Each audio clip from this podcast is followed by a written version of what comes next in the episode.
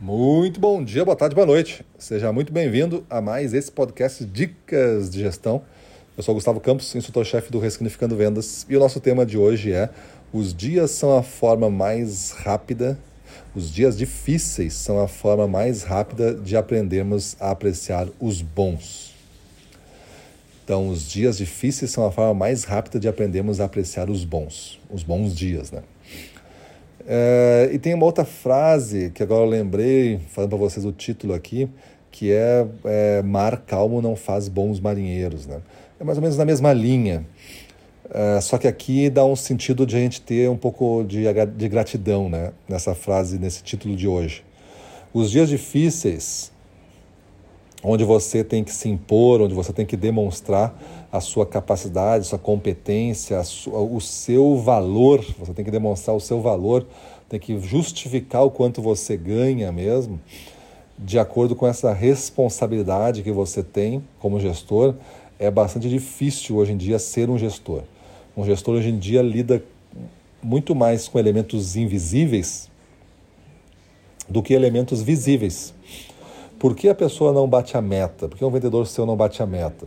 A resposta basicamente está mais nas coisas invisíveis, competências, habilidades, atitudes que ele não tem desenvolvidas e amedrontam ele e ele não faz o que tem que ser feito, do que coisas que você pode ver, do tipo uma técnica sendo aplicada.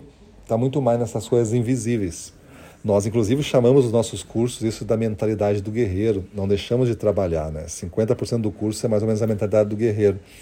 Por quê? Para fazer com que a pessoa consiga viver os dias difíceis e tirar dele, deles, né, desses dias difíceis, lições é, para que ele consiga evoluir como profissional. Se eu não tiver essas lições, como é que eu vou fazer para que o meu negócio melhore? Se eu estou sempre repetindo o mesmo padrão de sempre.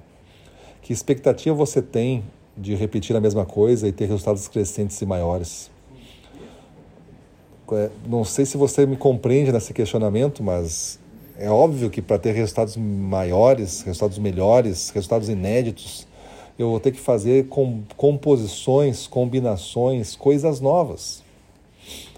Eu não consigo simplesmente é, fazer somente a coisa que eu estou fazendo sempre e esperar que agora o mundo se abra totalmente para mim, porque é agora que eles me enxergaram.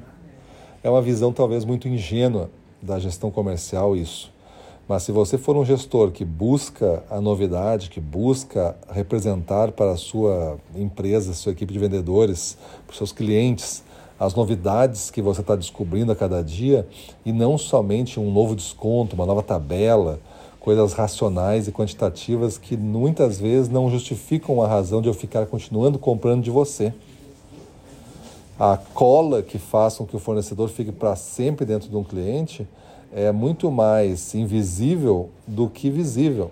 Eu posso vender para uma empresa 200 mil reais por mês, só que se a minha relação virar em 200 mil reais por mês, facilmente isso é colocado na mesa e ao ser colocado na mesa é comparável com outras opções, às vezes as opções elas são inicialmente já incomparáveis, mas como nós estamos fazendo jus somente ao que está na mesa, que é o valor, elas acabam se tornando comparáveis.